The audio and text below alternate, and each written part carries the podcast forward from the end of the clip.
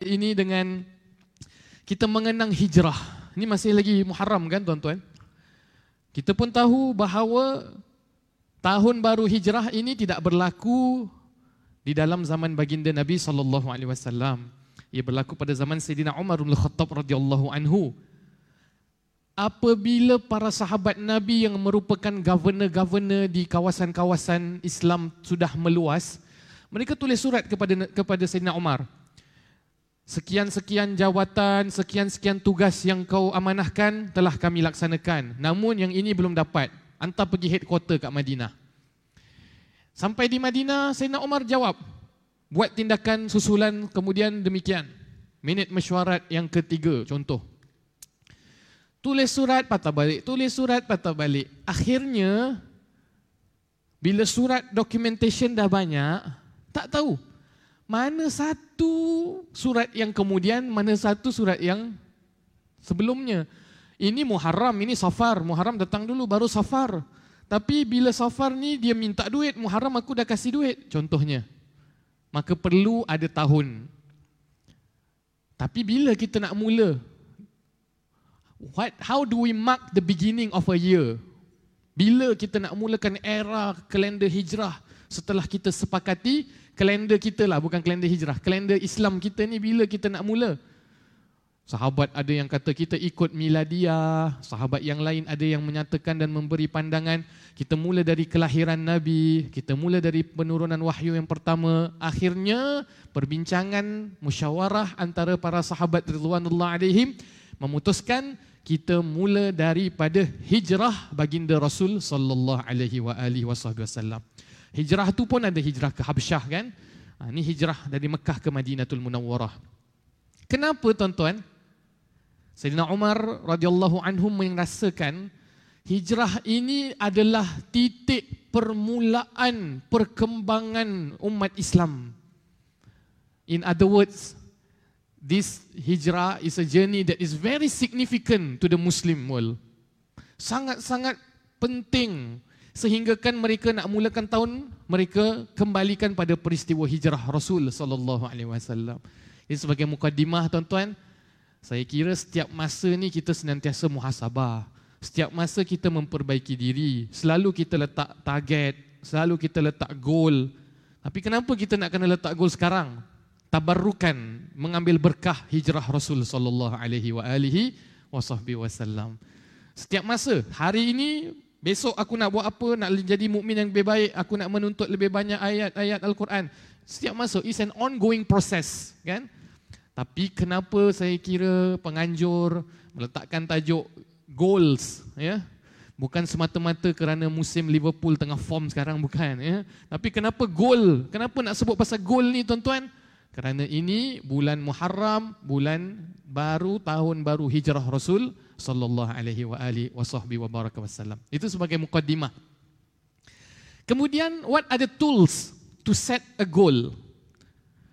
Saya gunakan istilah-istilah ni pasal tajuk dia macam modern sikit lah pakai hashtag, pakai apa relationship ataupun family goal kan. Jadi kita cuba untuk mengambil tools-tools yang modern sedikit yang boleh kita apa apply relevant dalam kehidupan kita seharian. Lagi-lagi ada anak-anak, adik-adik yang hadir ni. Pertamanya, saya nak bawa konsep Al-Imam Al-Ghazali rahimahullah. Satu konsep yang kita gunakan tools ni whenever we want to set a mission in life. Kan macam-macam kan, ada orang buat apa namanya? Teori SMART, S-M-A-R-T. Apa tu? M Contohnya something that uh, A uh, applicable, achievable, M is measurable kan. Ada orang buat apa teori you know strength, weakness, macam-macam. Tapi di dalam perbendaharaan Islam ada satu tools yang boleh kita gunakan yang namanya daripada firman Allah Subhanahu wa taala dalam surah Ali Imran ayat 200 Ya ayyuhalladzina amanu sabiru wasabiru warabitu firman Allah wahai orang yang beriman bersabar. Kemudian ikatlah dirimu dengan Tuhan. Macam mana kita nak ikat diri kita dengan Tuhan? Para ulama tasawuf memberikan cara-cara nak ikat dengan Tuhan. Ikat diri dengan Tuhan ni bagaimana? Pertama dia letakkan toolsnya musyaratah. Ha, ini yang pertama, musyaratah. Meletakkan syarat, meletakkan azam, meletakkan visi di dalam apa tindakan kita seharian. Inilah kita nak buat ni hari ni. Kita nak buat family goals. Dan itu sangat tepat dengan ajaran Nabi sallallahu alaihi wasallam di mana nabi kita menyebut innamal a'malu bin niat. Sabda Nabi SAW yang sangat popular. Bahkan Al-Imam Nawawi dan banyak ulama hadis bila mana memulakan kompilasi kitab hadis mereka, mereka akan taruh ayat hadis hanya senya segala amalan itu dengan niat. Actions are by intention. Bukan hanya semata-mata memberikan kepentingan tentang niat, tetapi membawa seseorang itu jelas dengan apa yang dia ingin lakukan dalam kehidupan. So dia objektif centric. Dia adalah orang yang penuh dengan misi dalam hidup. Dalam hidup ini apa yang aku inginkan? apa yang Allah Subhanahu taala sebutkan tentang kejadian manusia wa ma khalaqtul jinna wal insa illa liya'budun wa idh qala rabbuka lil malaika inni ja'ilun fil ardi khalifah dalam rumah tangga apa yang Allah sebutkan dalam surah ar-rum a'udzubillahi minasyaitonir rajim wa min ayatihi an khalaqalakum min anfusikum azwajan litaskunu dalam ayat al-Quran apa Allah sebutkan tentang amanah tanggungjawab aku sebagai anak sebagai ibu bapa dia nak kena jelas dengan objektif bahkan kalau kita lihat perbendaharaan agama kita mendidik kita untuk bersukan, salah satu sukannya memanah. Kan? Memanah.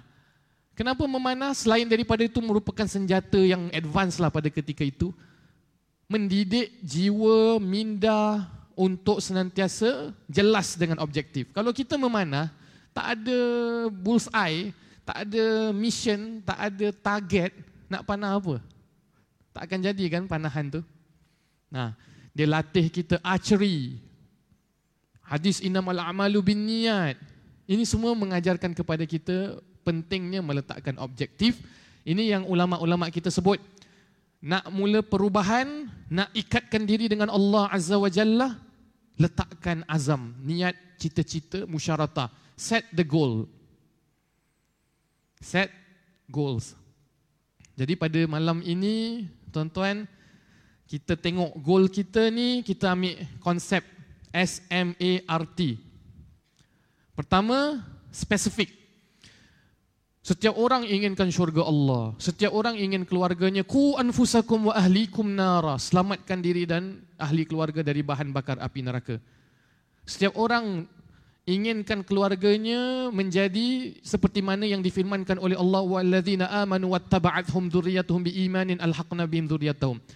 Orang-orang yang beriman diikuti dengan zuriat mereka yang beriman kami akan pertemukan di syurga. Surah At-Tur ayat 21.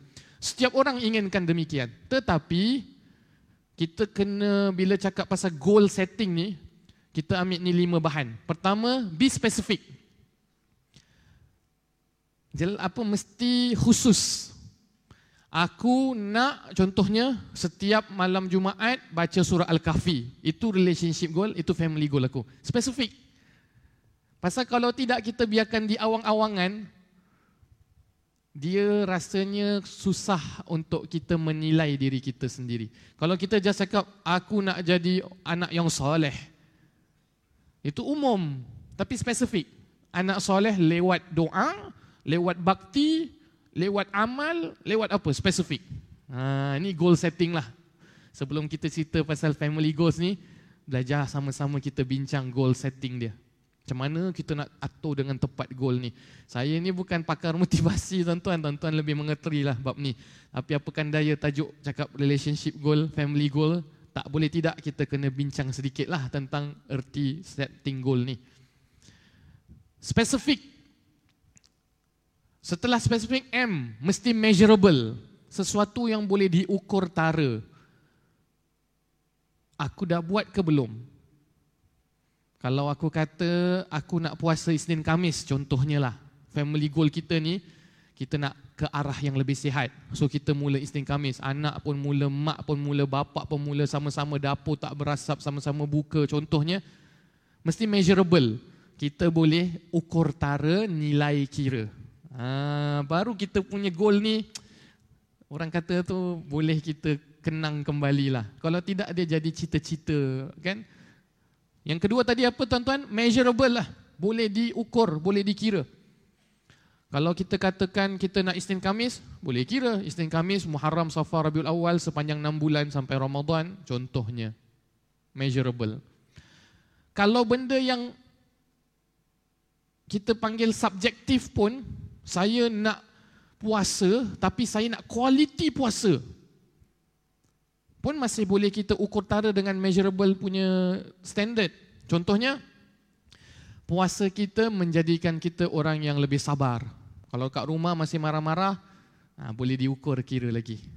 Kan? Contohnya, apabila seseorang itu nak bersihkan hatinya, cari ruang yang boleh dikira. Kalau ada kawannya dapat kejayaan, tengok Facebook dengan anak, tengok Instagram sama-sama dengan keluarga, nampak kegembiraan pada teman-teman, cakap dengan anak, happy ke tak happy? Rasa jealous ke, envy ke tidak? Kalau dia rasa jealous, itu something yang measurable. Kita boleh ukur tara kejayaan kita dalam setting goal. Saya tak boleh setkan goal tuan-tuan. Tuan-tuan kena set goal masing-masing sendirilah ya. S, M, A. A kena achievable lah. Kena sesuatu yang boleh kita capai. Takkanlah kita kata, okay, kita nak pergi ke bulan. Oh Allah tuan-tuan ya. Mesti satu yang realistik lah yang boleh kita capai. Walaupun kita aim bintang, kalau tak dapat bintang pun sampai ke langit, tapi janganlah sampai tak boleh tercapai. Eh? R, kalau saya tak silap, adalah relevant. Janganlah kita dah tahu anak kita ni dalam proses pembelajaran. Kemudian, mari sama-sama kita buat family goal, kita nak sedekah kepada semua orang setiap malam Jumaat, setiap hari Jumaat. Contohnya, anak kena cari relevansi lah dengan anak-anak. Kita buat volunteer work ke, kan, ha, dan sebagainya. S-M-A-R, T. T mesti ada time bound. Dia mesti kita ada waktu tertentu. Ni muharram. Bila kita nak evaluate, bila kita nak nilai balik, Ramadan contohnya. Rabiul Awal nanti bulan 12, bulan 11 contohnya. Ha, mesti ada waktu.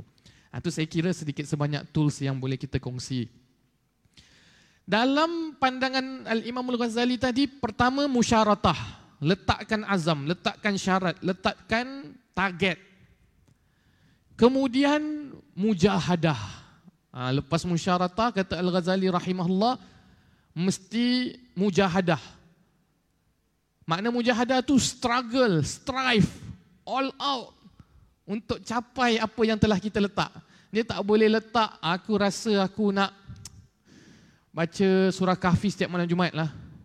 Tapi hari Jumaat dia, ah, apalah. Eh?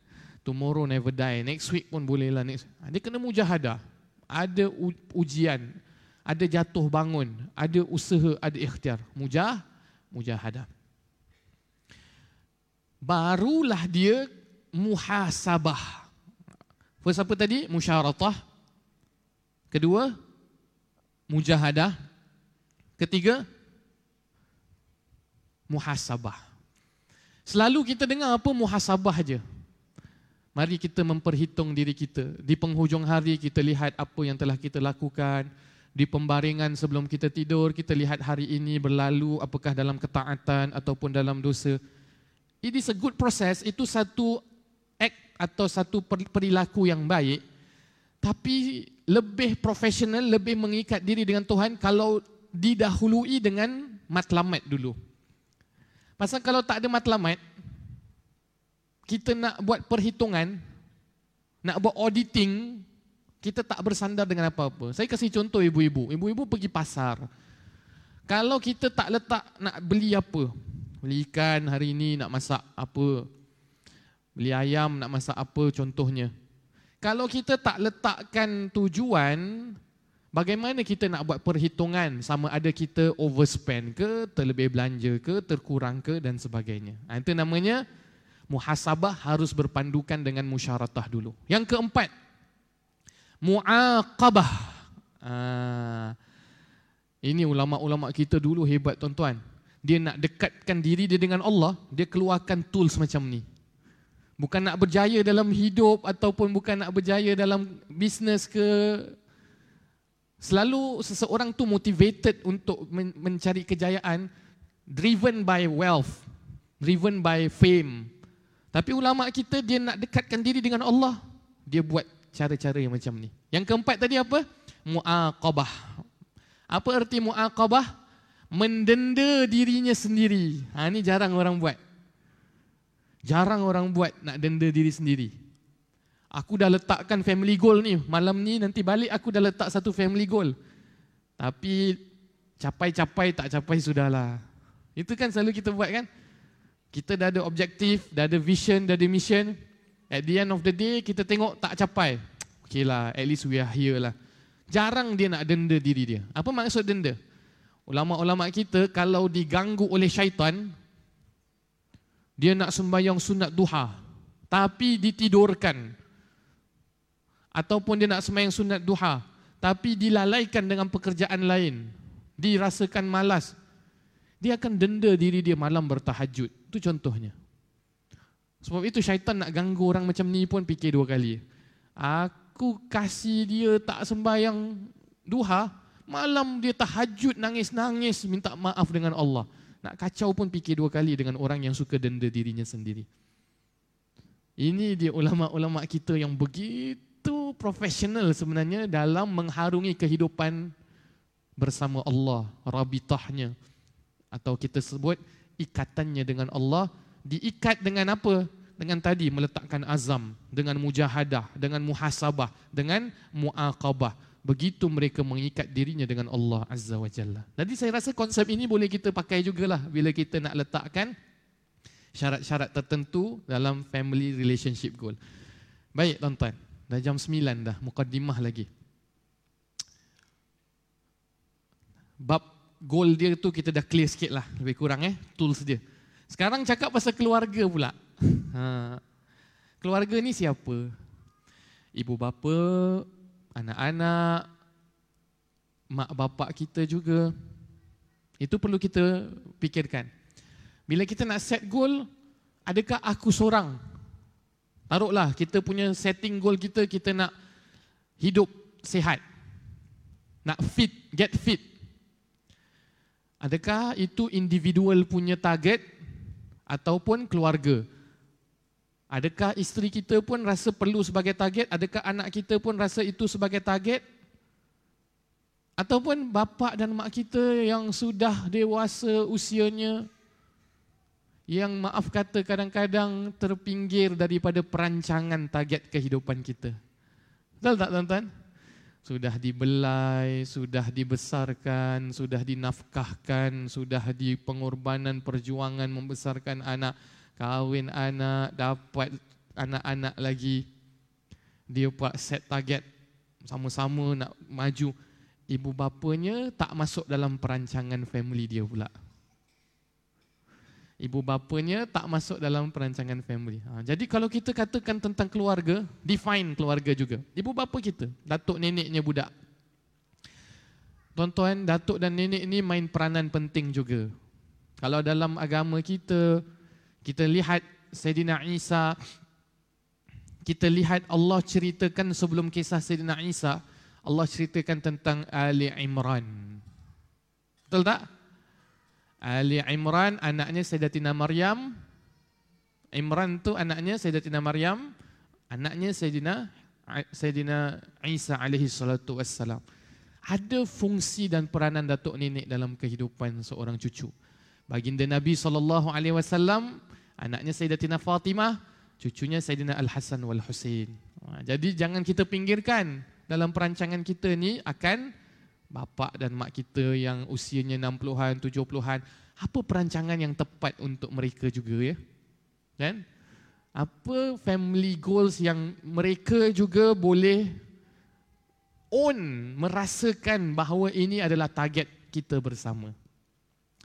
Tonton yang saya muliakan juga, bila sebut tentang family juga saya nak kita membawa apa peranan dan tanggungjawab para keluarga.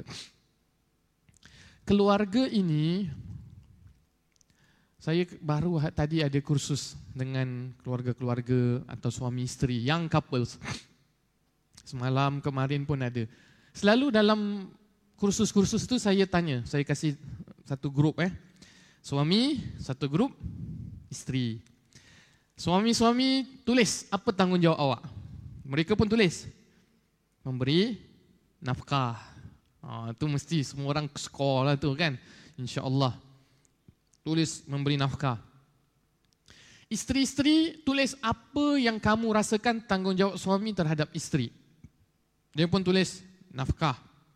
Dua-dua cakap nafkah zahir batin. Tanya kepada pihak suami. Apa yang dimaksudkan nafkah zahir batin? Spesifik, detailkan. Isteri, apa yang dimaksudkan nafkah zahir batin? Spesifik. Suami letak makanan, pakaian, tempat tinggal, kan? Yang biasa kita faham lah.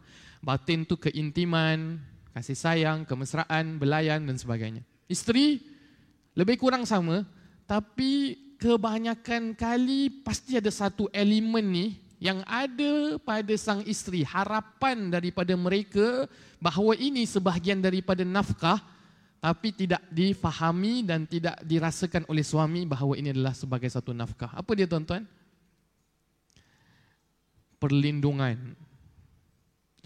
Perlindungan sang suami secara mental, secara fizikal, secara spiritual, secara apa perasaannya. Ini sangat-sangat diharapkan oleh sang isteri. Tonton saya nak bawa satu cerita baginda Nabi sallallahu alaihi wasallam. Nabi kita pernah bersama dengan istrinya yang bernama Safiyah binti Huyai. One of the wives of the Prophet sallallahu alaihi wasallam. Sayyidatina Safiyah ini Rumahnya bukan dekat kawasan masjid seperti mana para isteri yang lain. Rumahnya jauh sikit. Macam kita kalau kat istighfar ni, rumahnya blok 200 lebih lah, street 21, eh, dekat bus stop depan sikit.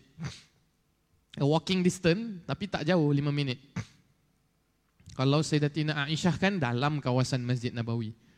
Sayyidatina Sofia jauh sikit, tapi kena jalan 5 minit. Nabi sedang duduk iktikaf di dalam bulan Ramadan sebahagian riwayat menyatakan. Sayyidatina Safiyah hadir dan ingin pulang. Bila Sayyidatina Safiyah ingin pulang, tanya kepada tuan-tuan Haji lah contoh. Rumah kat sini je, blok berapa 200 lebih ni, 213 lah. Dia nak balik, isteri kita nak balik. Kita tengah nak semayang ke, nak iktikaf. Dia kata dengan kita, WhatsApp kita, bang, saya nak balik kita nak reply apa agak-agak? Dah bagus kalau reply pun eh. Kalau tidak balik kena marah. Aku tengah iktikaf kau message-message nak balik-balik lah. Kalau kita reply agak-agak apa? Isteri kita tinggal sini, bang saya nak balik dulu. Apa kita reply agak-agak? Ha? Boleh belah. ha? Baliklah eh. Balik takkan kau nak aku gendong ke? Kan? Baliklah. Hati-hati, jalan baik-baik contohnya lah. Tuan-tuan, Nabi sallallahu alaihi wa alihi wasallam bangun daripada iktikaf dan solat. Solat ni satu benda yang Nabi sangat suka. Sampai-sampai bila Nabi nak solat, Nabi sebut dengan Sayyidina Bilal apa? Arihna ya Bilal. Entertain us. Rehatkan kami wahai Bilal. Ibu-ibu kalau suami sebut entertain us, hiburkan beta. Agak-agak ibu-ibu buat apa? Masak. Jangan jawab belly dancing pula. Masak kan? Buatkan sesuatu. Nabi kata hiburkan aku wahai bilal. Maknanya apa? Qomat solat itu satu benda yang sangat dicintai oleh rasul sallallahu alaihi wasallam. Kita doa dan bermohon agar kita juga mendapatkan kenikmatan seperti itu. Amin ya rabbal alamin.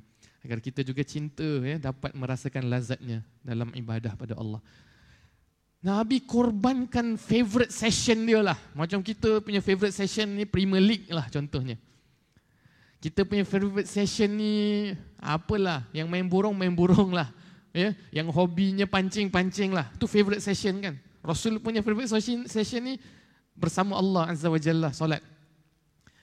Nabi korbankan semata-mata nak menemankan Sayyidatina Safiyah binti Huyai Panjanglah ceritanya sampai jumpa orang kat luar kan. Dua orang tu nampak Rasul, dia pun berpaling. Nabi menjawab, "Ala rislikuma innaha Safiyah binti Huyai." Nak ke mana ini isteri aku Safiyah binti Huyai? "Alaika ya Rasulullah." Takkanlah kami nak buruk sangka pada engkau ya Rasul. Pastilah yang kau jalan ni isterimu. Anni khashitu ayyukzifa fi qulubikum asyar. Aku risau nanti dibisikkan syaitan yang menjalan yang berjalan di apa darah pembuluh manusia, aku risau nanti dia bisikkan yang tak betul pada dirimu. Hadis ini saya nak kita kaji sedikit. Pertama, dia menunjukkan bahawa Nabi bukan hanya suami yang romantis, tapi peranan tanggungjawab seorang suami melindungi istrinya. Satu perlindungan yang dilalui dirasakan oleh sang sang istri.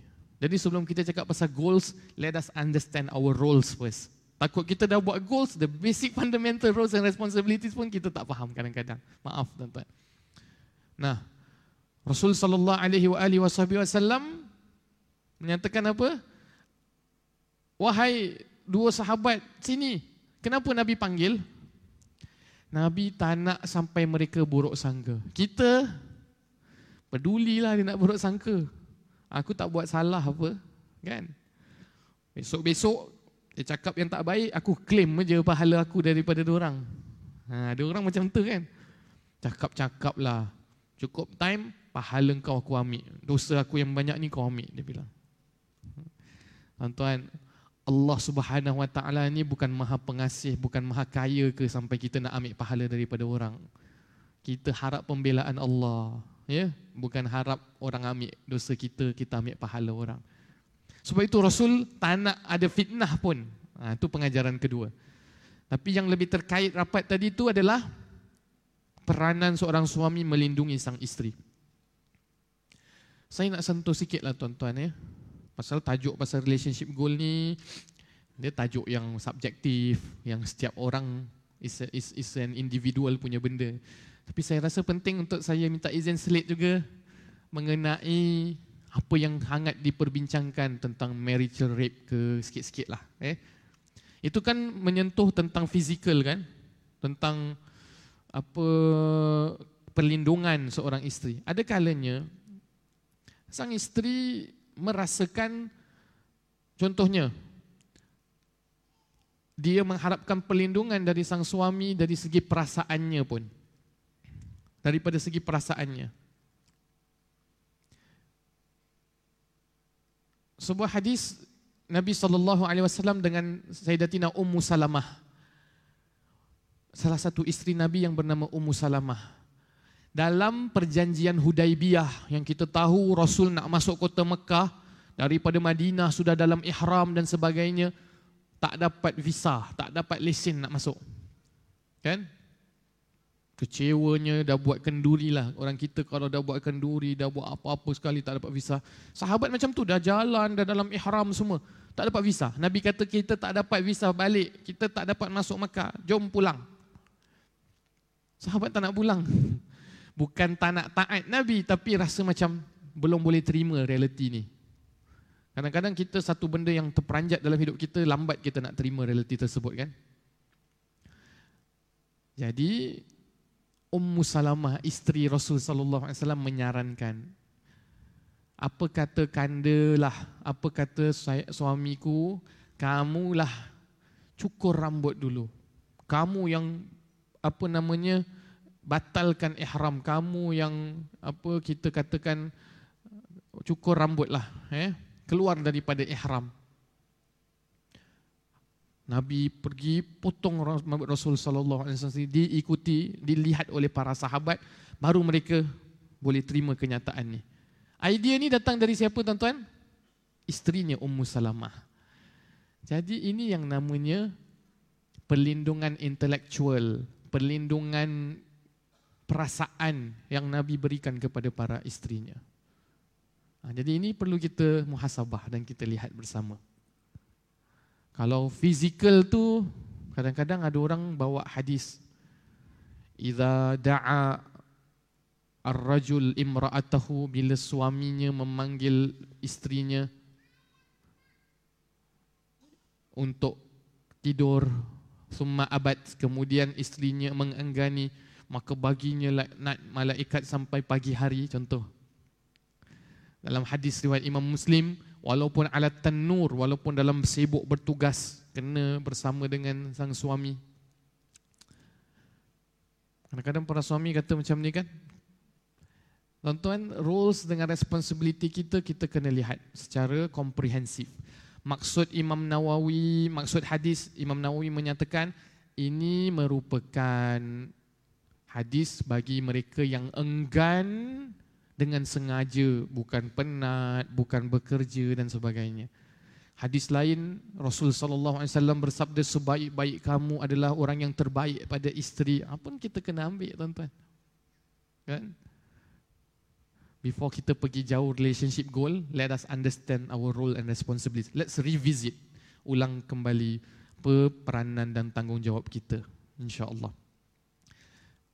Bila mana Nabi kita sallallahu alaihi wasallam menyatakan hadis-hadis demikian, kita perlu faham itu menggalakkan sang isteri agar tidak apa berlaku yang uh, mencurangi ataupun tidak ikut perintah pada suami. Supaya galakan untuk taat pada suami. Bukan kita gunakan hadis tu untuk oh, kau tengok ni kau kena laknat ah tidak tuan-tuan. Ya tapi untuk para suami pun sama. Tadi selalu saya dapat soalan ni sekarang kalau sang isteri pula suami dia enggan macam mana? Sama tuan-tuan. Suami enggan sang isteri nak adakan keintiman contohnya. Sebuah hadis Nabi SAW, isteri kepada Sayyidina Uthman bin Maz'un melaporkan kepada Rasul SAW bahawa Sayyidina Uthman bin Maz'un ni malam hari dia sembahyang aja. Siang hari puasa. Malam sembahyang, siang hari puasa. Mana hak aku ya Rasul? Ha, jadi Nabi kita SAW menegur Sayyidina Uthman bin Maz'un aku juga nabi dan aku malam tidur, aku juga nabi dan aku puasa dan berbuka ada kalanya bukan terus-terusan, kan? Bagi kepada isterimu haknya. Ha, jadi kita kena faham roles and responsibilities, revisit lagi, lihat lagi kembali untuk kita teruskan kepada perbincangan kita mengenai goals ataupun kita punya relationship family goals. Tuan-tuan yang saya muliakan, sekarang ini saya nak bawa kita untuk buat case study. Case study beberapa relationship goal yang ada pada sahabat-sahabat Nabi sallallahu alaihi wasallam eh. Saya ambil satu individu yang bernama Abu Ayyub Al-Ansari. Orang yang Nabi tinggal di rumahnya bila Nabi datang ke Madinah. Yang mana sampai ke kota Konstantinopel eh. Sekarang dekat Istanbul makamnya kerana berpegang dengan janji Nabi la tuftahunnal Konstantiniyah tu eh wala ni'mal amir amiruha wala ni'mal jaysh dalikal jaysh. Dia pergi Konstantinopel, dia janji eh Nabi punya janji dia pun datang. Abu Ayyub dan Ummu Ayyub ni saya suka bawa contoh ini kerana bagi saya ni relationship goal yang hebat. Kita kan relationship goal, kita hashtag relationship goal, Uh, staying healthy, fit together, makan angin sama-sama kan. Uh, itu itu orang kata uh, itu terlalu umum eh. Apa sebagai seorang yang beriman ni kita nak kaji Abu Ayyub punya relationship goal contohnya. Abu Ayyub Al-Ansari bila peristiwa fitnah yang berlaku kepada Sayyidatina Aisyah radhiyallahu anha ada cerita tabloid ada fitnah ada kita panggil fake news. Ya, zaman sekarang fake news lah. Ada orang share dekat WhatsApp ke, dekat Instagram ke, dekat Facebook. Cerita-cerita sensasi. Ya. Apa pendekatan suami isteri ni? Whole kota Madinah kecoh. Sayyidatina Aisyah pulang dengan Sayyidatina, Sayyidina Safwan. Lain semua sahabat dah datang. Mereka dua berdua-duaan dah last-last dah. Mesti ada apa-apa ni. Lagi ada orang munafik kat Madinah kan nak hangat-hangatkan cerita. Kita pun tahu dalam surah An-Nur Allah mengisahkan Sayyidatina Aisyah tertinggal barangnya kan? Kemudian lambat turun semua caravan dah berlalu.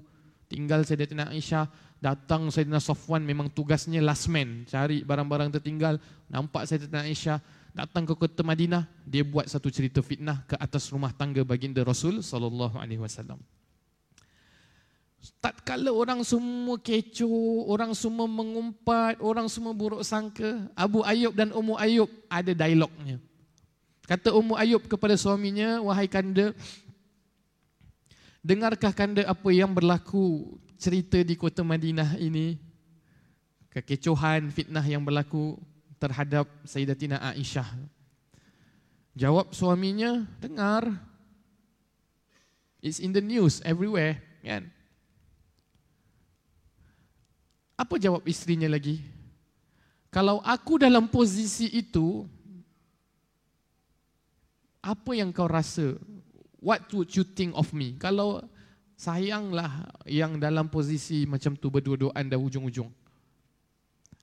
Apa sangkaanmu suamiku terhadap diriku? Jawab Abu Ayyub Al-Ansari, demi Allah, pasti aku mempercayaimu dan tak mungkin kau melakukan sesuatu yang buruk. Oh, ini relationship goal eh, the trust yang ada. Tapi yang lebih mahal dalam kisah ini adalah jawapan Sayyidatina Ummu Ayyub. Jawab Ummu Ayyub, wahai suamiku, kalau itu sangkaanmu terhadap diri aku, kau tahu tak mungkin akan aku buat benda yang bukan-bukan. Itu pandangan kau terhadap diri aku. Ketahui wahai suamiku, Aisyah jauh lebih baik daripadaku. Maknanya apa? Sepasang suami isteri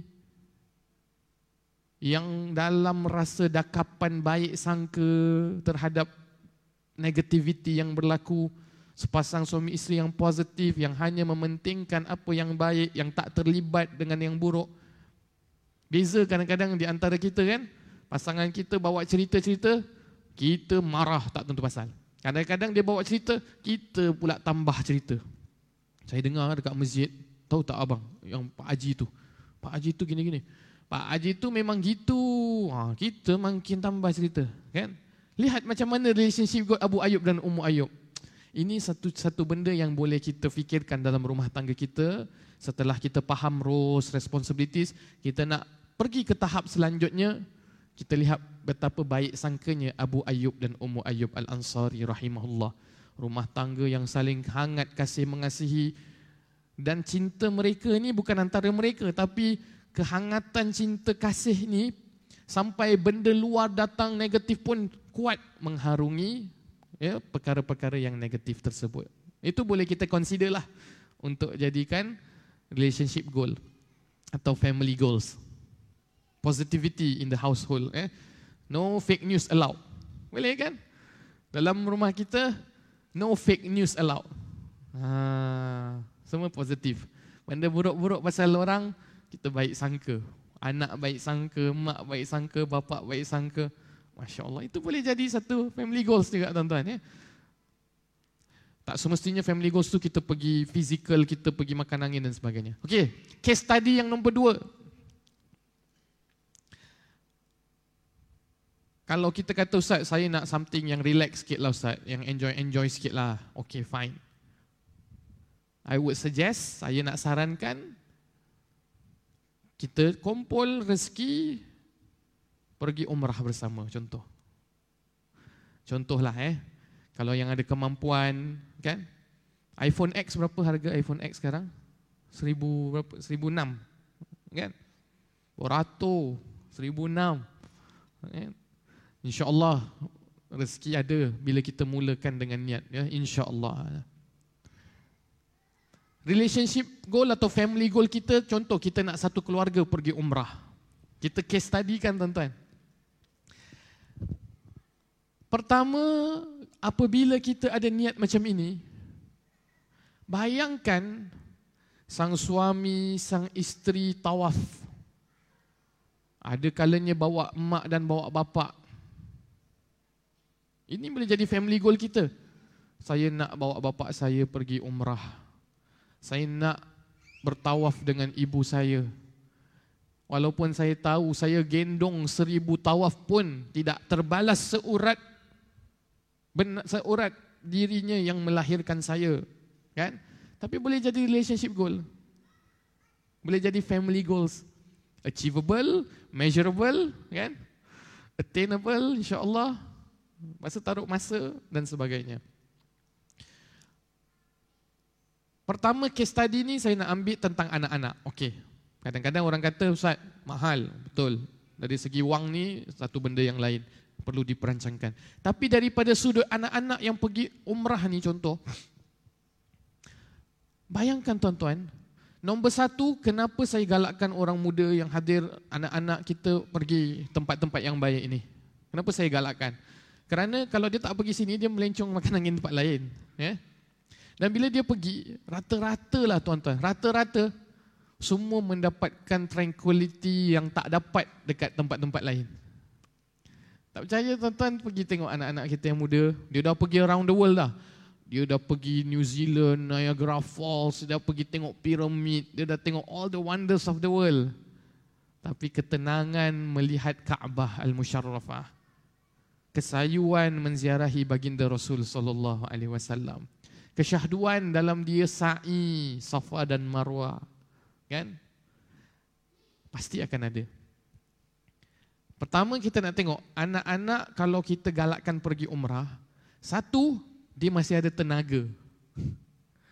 Kalau sudah meningkat 50 tahun 60 tahun kadang-kadang dia nak buat tawaf dia kata tak apalah aku duduk iktikaf tengok Kaabah pun dapat pahala betul juga dapat pahala tapi bila ada tenaga kan lain kan? Ada tenaga. Kedua, kalau cakap pasal masa. Ada orang kasih alasan, Ustaz, budak-budak sekarang ni sekolah, kerja, kan? Komitmen sini, exam around the corner. Saya setuju. Tapi kalau cakap tentang komitmen, akan datang nanti komitmen lagi banyak. Anak kita ada isteri, ada suami, ada apa kan? Lagi banyak komitmen akan terus ada. Ketiga, saya kira yang paling hebat eh. Bayangkan anak-anak dan keluarga yang beribadah pergi sama-sama bermunajat berdoa ni kenangan manis yang mereka bawa nanti bersama. Bayangkan jiwa pembesaran dia sebagai seorang anak menjadi seorang suami yang bagaimana kelak nanti kalau daripada muda muda, uh, muda, muda usia muda ni kita sudah bawa ke tempat-tempat yang baik. Selalu orang yang dah umur 40 50 tahun kan, Allah mak balik best ah semangat ah eh. Bayangkan kalau umur 20 tahun dia pergi, dia jadi bapa yang bagaimana? Dia jadi mak yang bagaimana? Mesti lebih hebat pasal dia sudah terdedah dengan perkara-perkara yang baik. So, saya tak boleh bawa ni relationship ataupun family goal kepada tuan-tuan. Ini masing-masing kan? Sebab itu saya cakap tajuk dia very subjektif. Kalau saya buat gini, balik Pak Haji kata, ah, Ustaz bolehlah saya ni nak pergi umrah. Ah, ini masing-masing lah. Ini case study. Boleh kita fikirkan family goal kita pergi umrah sama-sama juga. Yang ini boleh kita jadikan family goals kita ngaji tadarus sama. Yang ini boleh jogging sama-sama. Yang ini boleh buat volunteer work sama-sama. Very subjektif. Yang ini boleh menabung bersama. Masing-masing lah tuan-tuan ya. Ada orang cakap juga, orang muda sebut, saya bukan tak nak pergi umrah dulu Ustaz. Saya bukan tak nak pergi ni. Saya takut saya pergi kan. Ini orang muda punya. Orang muda punya luahan. Saya takut saya pergi, nanti balik masih slack lagi lah Ustaz. Ha, bahasa orang sekarang kan. Masih slack lagi lah. Kan waste duit mak bapak saya, waste duit saya. Pergi sekali balik masih punting-punting semayang lagi Ustaz macam ha, contohnya anak-anak muda kadang-kadang concern dia gitu. Kita jawab macam mana? Ini satu petanda yang baik bermakna kamu masih memikirkan kebaikan. Alhamdulillah. Tapi kena perhatikan wahai anak kalau kamu tak pergi pun kamu mungkin slack juga. Kalau kamu pergi chances untuk kamu terus berubah menjadi orang yang baik lebih tinggi insya-Allah. Pergi aja. Yang lain semua urusan Allah. Ya, kita azam cita-cita kuat. Lainlah kita memang ada azam. Bila aku pergi balik aku nak buat maksiat. Aku memang nak berjudi. Ah itu lainlah. Tapi kita tak tahu kan kita tak ada azam nak buat dosa. Buat kebaikan. Mungkin berkah itu mendapat perlindungan dari Allah Subhanahu Wa Taala. Nah, ini boleh jadi family goals lah. Kalau siapa yang nak lah. Siapa yang rasa mampu, kita buat case study seperti ini. Tuan-tuan yang saya muliakan, sekarang ini sudah sembilan setengah, dah satu jam eh, kita berbual tak perasan. Maka seperti mana saya janjikan, saya tutup pertemuan ini dengan kita buat family goals yang saya kira semua orang boleh relate together. Saya nak ambil family goals daripada Al-Quranul Karim. Yang saya kira sangat ringkas, mudah tapi semua orang boleh buat insya-Allah. Kalau yang lain-lain tuan-tuan kena rancang sendiri, duduk dengan keluarga sendiri. Apa kata kita pada setiap bulan ni kita baca Yasin, bulan depan kita pergi kursus jenazah, kan? Kita pergi ziarah kubur. Itu buat sendiri masing-masing. Pokoknya kita mesti ada perancangan dan ambil keberkatan hijrah ini untuk kita merancang sesuatu insya-Allah. Datang hijrah kenang perjalanan Nabi wasallam. Datang hijrah kenang keluarga Rasul wasallam. Izinkan saya tuan-tuan eh, ambil lima minit cerita pasal keluarga Rasul dan hijrah.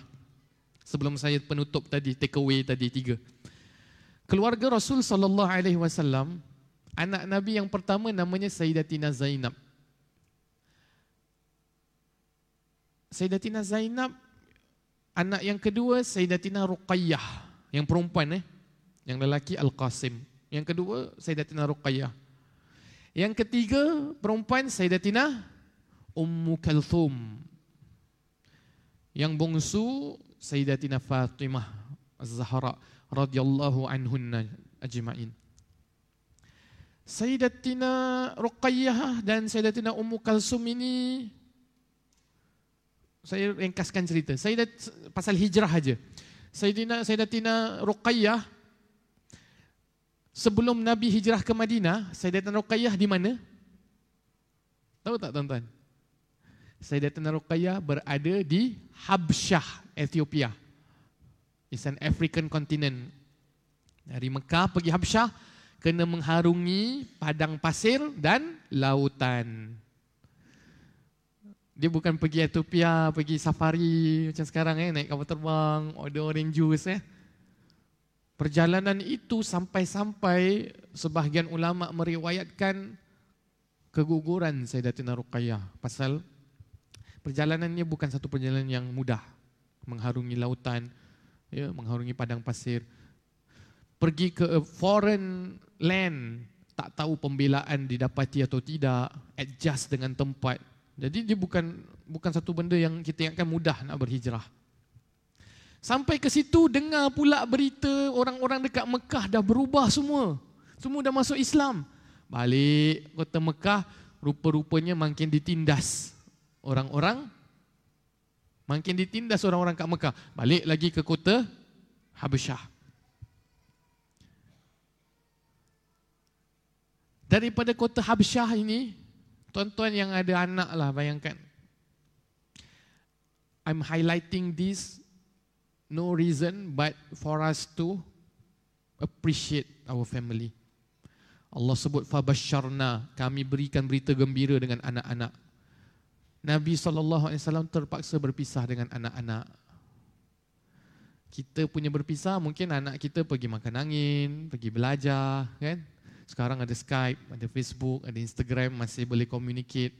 Mewah lagi. Nabi berpisah dengan Sayyidatina Ruqayyah, jauhan, anaknya disayangi, dicintai, berpisah, pergi, datang balik dekat tempat yang kita tak tahu bagaimana.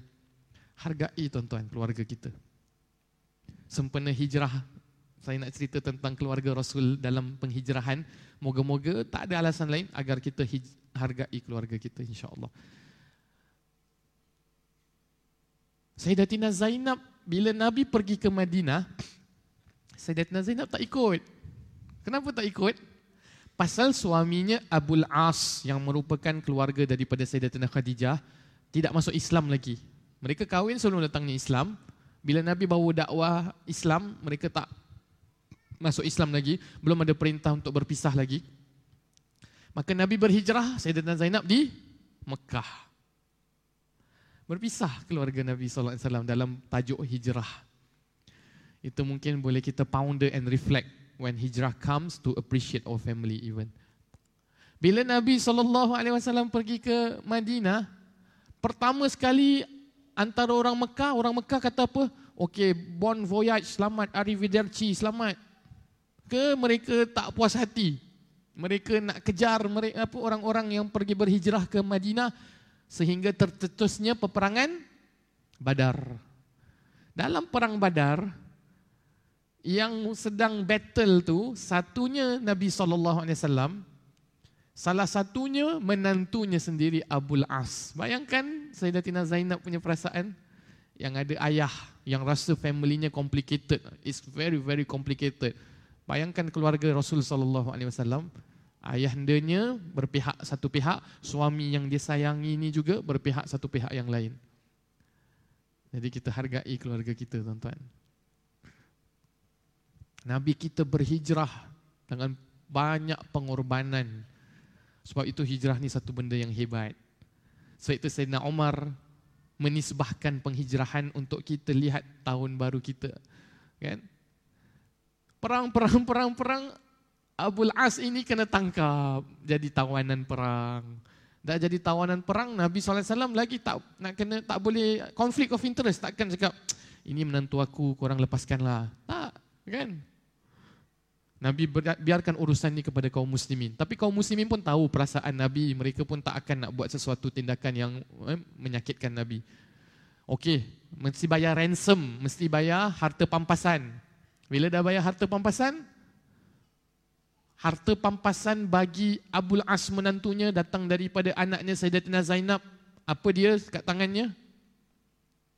Loket almarhumah istrinya Khadijah binti Khuwailid Al-Kubra radhiyallahu taala anha. Isteri yang sangat dicintai oleh Rasul. Lama setelah pemergian Khadijah, Nabi masih sebut. Sayyidatina Aisyah kan sebut, asyik Khadijah faqad abdalakallahu bi zaujin khairan minha kan Allah dah gantikan kau dengan isteri yang lebih baik daripadanya she was referring to herself lah kan Nabi kali ini Nabi tak tolerate. Nabi tak kata ah betul juga yang tidak. Nabi kata apa? La wallah. Demi Allah Allah tidak menggantikan aku pasangan yang lebih baik dari Khadijah. Di saat tidak ada orang yang beriman padaku di situ ada istriku Khadijah. Di saat tidak ada orang yang berdagang harta denganku, kita kena boykot. Kita survive dengan hartanya Khadijah. Di saat tidak ada dari kalangan pasanganku yang memberikan ku zuriyah, zuriyahku datang dari Khadijah. Nabi cintakan Khadijah ni tuan-tuan.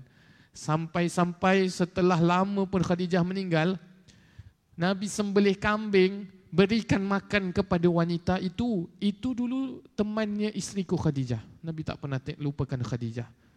Ini this is how Khadijah in the heart of our Prophet sallallahu alaihi wasallam eh. Nabi pergi ke Fathu Makkah. Dekat mana kita nak berkemah ni? Rumah sahabat dah diambil, tempat-tempat dah tak ada. Bikinkan aku sebuah kemah di kawasan kuburan Ma'ala supaya aku senantiasa dapat melihat tempat persemadian isteriku Khadijah. So bayangkan tuan-tuan, betapa cintanya seorang suami pada isteri sebagai pengajaran dan bayangkan betapa pilunya hati Rasul sallallahu alaihi wasallam bila menerima loket pampasan harta dari istrinya Khadijah. Ini keluarga Rasul dalam kisah hijrah mereka. Terpisah anak, anak terpisah dengan ayah, ada kisah-kisah atau kenangan nostalgia yang menggamit kebersamaan dengan pasangannya, istrinya Khadijah yang dicintai. Khadijah meninggal sampai Nabi sebutkan tahun sedih. Kan? Tuan-tuan, saya ringkaskan ceritalah masa tak mengizinkan. Pokoknya, bila Sayyidatina Zainab ataupun Sayyidatina Ruqayyah balik ke kota Madinah, dah patah balik semua. Kita sekarang kat Madinah, balik hijrah sini pelukan, bergembira kan sampai Saidina Ja'far itu disambut dengan tarian dan sebagainya. Tapi Sayyidatina Ruqayyah agak-agak happy terus ataupun ada sesuatu yang missing. Apa dia? Dia tak dapat melihat ibundanya Khadijah. Sudah meninggal dunia. Bayangkan ni tuan-tuan, berpisah, meninggal dunia tak melihat jasad jenazah ibunya, ini keluarga Rasul dalam hijrah. Jadi kita nak letak family goal ni, kita bawakan penghargaan nikmat yang Allah berikan kepada kita dengan keluarga dan mengenang juga apa yang dilalui oleh Rasul sallallahu alaihi wasallam dan keluarganya. Let's be more appreciative insya-Allah. Tuan-tuan yang saya hormati, yang saya muliakan. Panjang sebenarnya ceritanya. Abul As patah balik lah Tapi panjang sangat lah Sayyidina Zainab datang ke Madinah Cukup lah Pokoknya kita punya pengajaran Nak suruh appreciate Dan kita nak tutup dengan Tiga family goals Itu tajuk saya kan Kalau saya terus kasih tiga family goals tadi Awal-awal Mungkin susah nak relate Tapi setelah mukadimah sedikit Mungkin tuan-tuan boleh Terimalah family goals yang saya nak usulkan ya. Pasal setiap daripada kita Perlu buat matlamat goal masing-masing. Yang saya nak usulkan daripada Quran kisah Nabi Ibrahim alaihi salatu wassalam doa ringkas selalu kita amal tapi mungkin boleh jadi family goals kita yang hadir pada malam ini kalau belum ada. Doa Nabi Ibrahim. Nabi Ibrahim siapa? Seorang nabi yang kuat imannya, ulul azm. Disuruh pecah berhala pecah. Nak dibakar ke api masih tawakal dengan Allah. Tak putus asa macam Nabi Musa lah. Fir'aun dekat belakang, depan lautan masih baik sangka dengan Allah. Itu cerita Ashura kan. Nabi Ibrahim nak dibakar, masih yakin dengan Allah. Disuruh sembelih anak, family juga ni kan. Suruh sembelih anak, masih ikut perintah Allah. Anak pun taat. Wahai ayahandaku, apa kata Sayyidina Ismail alaihissalam? If'al ma tu'mar satajiduni insyaallahu minas sabirin. Laksanakan apa yang telah kau diperintahkan nescaya kau dapati aku di kalangan hamba-Mu yang sabar, hamba-hamba Allah yang sabar. Anak pun semangat kuat iman. Bapa iman kuat, hebat. Anak disuruh sembelih bukan cabut malah silakan. Isteri pula bila iblis datang nak menipu, isteri pun campak batu jamrah, ikhsa pergi engkau family yang kukuh, hebat, kuat. Tapi pun masih bermohon pada Allah apa? Doa Nabi Ibrahim. Rabbi ja'alni. Sama-sama kita baca tuan-tuan. Mungkin doa tuan-tuan makbul salah satu di antara kita. Moga-moga semua dapat kemakbulan. Rabbi ja'alni muqimas salah wa min zurriyati rabbana wa taqabbal du'a. Amin. Ya Allah jadikan aku orang yang mendirikan solat. Dan dari keturunanku orang yang zuriat-zuriat yang mendirikan solat. Kalau kita tengok nabi-nabi Allah, ini concern mereka. Nabi Yaqub pun sama. Iz hadara Yaqub al-mauta iz qala li ibnihi ma ta'buduna min ba'di. Bila Nabi Yaakob dalam pembaringan yang membawa kepada kematian yang ditanyakan kepada anak-anaknya, apa yang akan kau sembah nak setelah aku tak ada? Akidah, etikat, iman, ini yang mereka tekankan dalam pendidikan anak. Dalam family goals mereka lah. Kan? Family goals yang lain tuan-tuan lebih mahir. Eh? Ada motivator, boleh cerita tentang education, tentang finance, tentang health ya. Tapi saya sebagai asatizah saya kira ini yang perlu kita berikan penekanan. Yaitu i'tikad, akidah. Nabi Ibrahim begitu kuat iman pun masih doa macam tu. Patutnya kan doa benda lain lah, doa pasal sihat ke kan.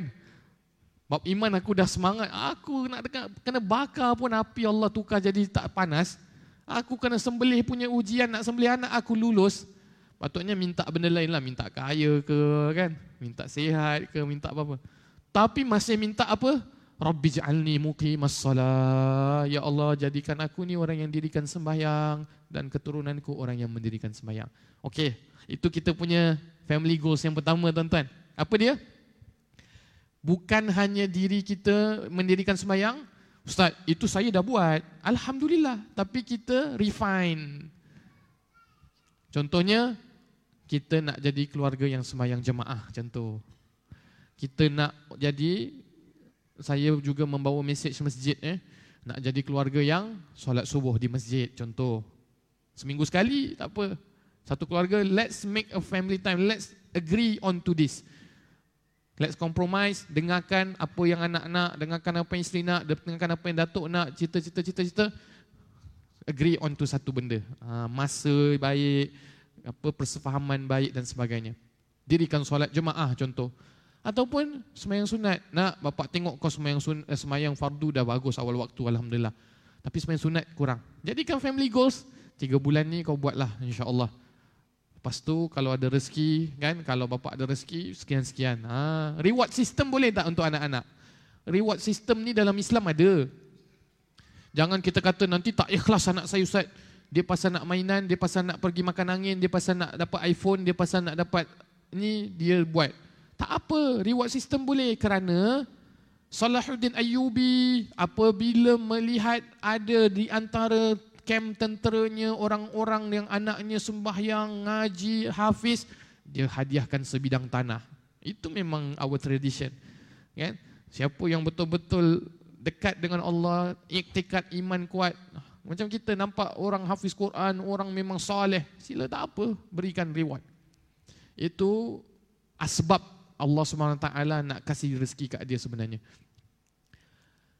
Sayyidina Umar bin Abdul Aziz, Khalifah Islam, bila melihat orang yang hafal Quran, setiap tahun ada bajet daripada negara, 100 dinar untuk mereka. So reward system ni memang ada. Takkan nak cakap, oh, tak ikhlas nanti orang hafal Quran. Tak apa, kasih aja. Nah, kita refine sembahyang sunat, kita refine sembahyang tahajud mungkin. Family goals sembahyang tahajud seminggu sekali. Boleh. Benda-benda lain kita dah rancang kan. Akademik, apa semua. Tapi bab ibadah kita cuba rancang dengan keluarga, jemaah. Ambil berkat doa Nabi Ibrahim tadi. Ini saya saya sengaja bawa ni kerana saya rasa ni everyone boleh relate. Kan? Kalau saya cakap pasal umrah tak semua boleh. Kan? Masa semayang insya-Allah everyone boleh jadikan family goals. Dia nak ataupun tidak insya-Allah. Dia rasa tu priority pertama ataupun tidak. Bukan fardu tapi yang sunat. Bukan hanya sunat, contoh tahajud. Bukan hanya tahajud, maybe sembahyang kita belajar bab sembahyang bersama, memahami setiap daripada bacaan dalam sembahyang kita. Seperti khutbah mimbar mengingatkan kita kan, Jumaat dua yang lalu, posture kita sujud nak kena faham untuk anak-anak. Kita satu keluarga faham, kadang-kadang maaf, bapa dia pun belum faham. Rabbil firli warhamni wajburni. Pak, apa makna wajburni? Eh, inilah wajibun ni lah. Wajibun itu apa Pak? Rabbi fili ampunkan. Warham ni rahmati. Wajibun ni, ialah doa lah. Dia doa jugalah. jadi sama-sama lah belajar lepas tu kan. Boleh jadi family goal. Membaca, memahami setiap apa bacaan dalam solat. Ha, itu masing-masing kita yang refine. Kita yang perinci dan telitikan sendiri. Baik, itu bab solat eh. Untuk anak kecil saya nak kasih tips sikit tuan-tuan. Tadi ada satu soalan dalam satu kursus saya kendalikan untuk anak-anak kecil. Dia kata, Ustaz, kalau anak saya tak nak semayang, umur dah tujuh tahun, macam mana Ustaz? Boleh saya rotan? Hmm. Boleh tak rotan tuan-tuan? Kalau zaman kita lain lah kan? Jangan cakap rotan, tali pinggang, hanger, apa lagi? Zaman sekarang, agak-agak kalau kita rotan, dia makin sayang, makin suka semayang ke makin benci semayang?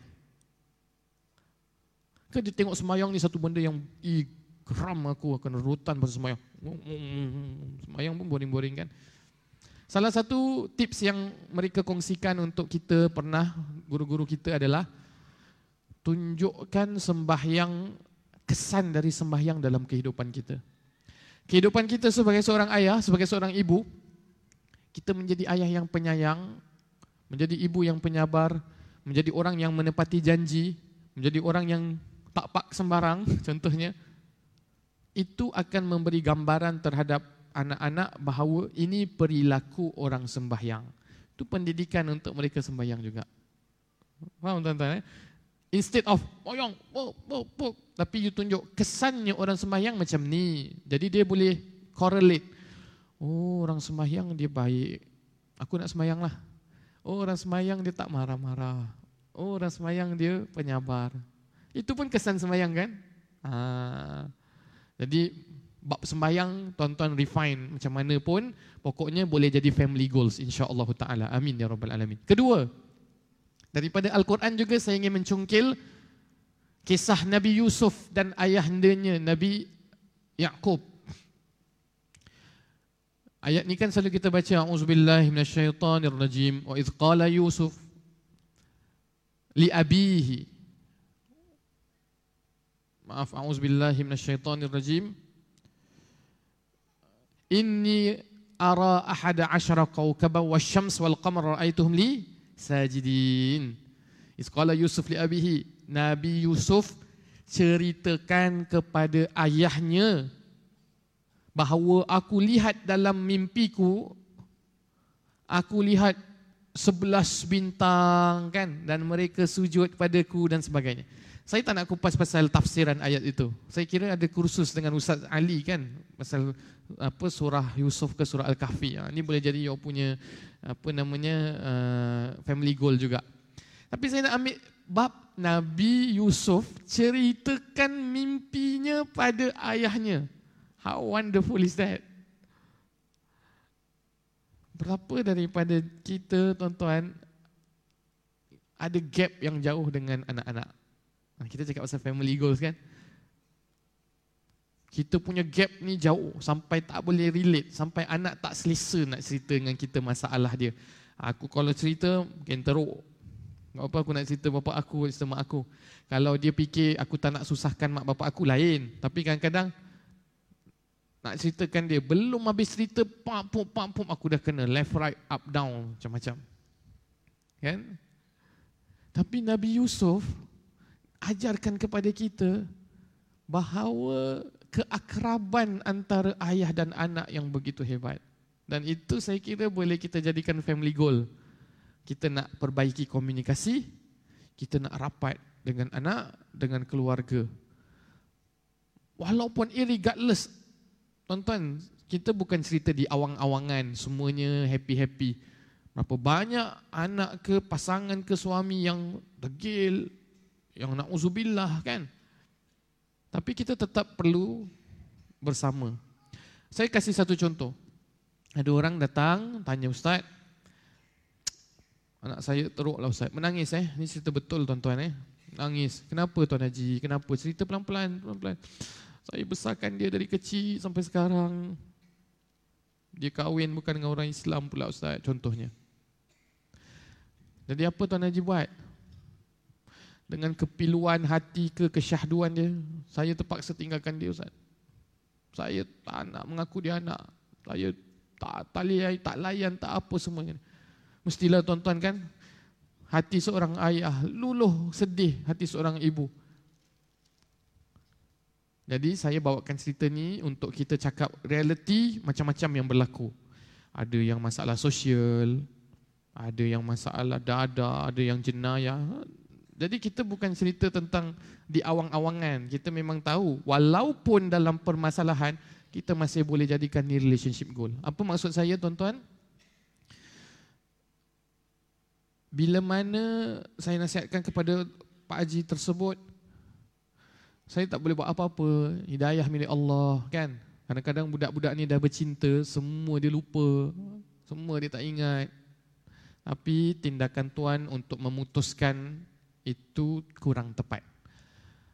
Saya faham kita tak senang nak masih berhubungan setelah apa yang diperlakukan. Tapi jangan tutup ruang untuk berkomunikasi. Kerana apa? Nah penat dia bercinta kadang-kadang dia akan have sense dalam dirinya. Hidayah pun milik Allah. Tapi once you close the communication punya ruang, dia dah tak dapat nak bersandar dengan sesiapa lagi. Dah macam end of the world dan dia berterusan dalam situasi dirinya demikian. Nampak tak tuan-tuan? Walaupun seteruk mana pun, generation gap, communication gap, tak boleh kita jadikan alasan. Ini family goals yang saya nak sorkan bersama melalui kisah Nabi Yusuf yang menunjukkan betapa rapatnya dia dengan ayahandanya. Betapa rapatnya dengan ibunya. Walaupun yang baik-baik, oh, anak yang baik-baik bolehlah cerita. Memang dia selalu cerita dengan saya, dia suka siapa, apa jadi kat sekolah, dia cerita. Itu yang cerita baik-baik. Main cerita yang tak baik-tak baik, tetap kita perlu ada hubungan berterusan, rapat, akrab, menerima mereka seadanya, terus menerus memberikan doa Kerana akhirnya hidayah milik Allah. Para nabi-nabi kita Nabi Nuh, tuan-tuan. 950-an tahun berdakwah pada anak dan keluarga. Allah nak tunjukkan hidayah milik Allah Subhanahu Wa Taala. Tapi usaha kita berdoa, kita tak putus, kan? Kita tak buang, kita bersama. Dan untuk mencari kejayaan, kadang-kadang kita tengok anak-anak yang berjaya, keluarga yang berjaya adalah mereka yang berkomunikasi dengan baik. Mereka perbaiki komunikasi ini perlu pembelajaran dari satu masa ke satu masa. Saya minta maaf, kita rasa Sayyidina Umar pernah cerita kan, pernah beri nasihat, didik anak kamu sesuai pada zamannya kerana dia tidak lahir pada zaman kamu. Zaman 90s sampai milenia ni sekarang, the advancement rapid, cepat. Pop pop pop pop keluar social media. Pop pop pop.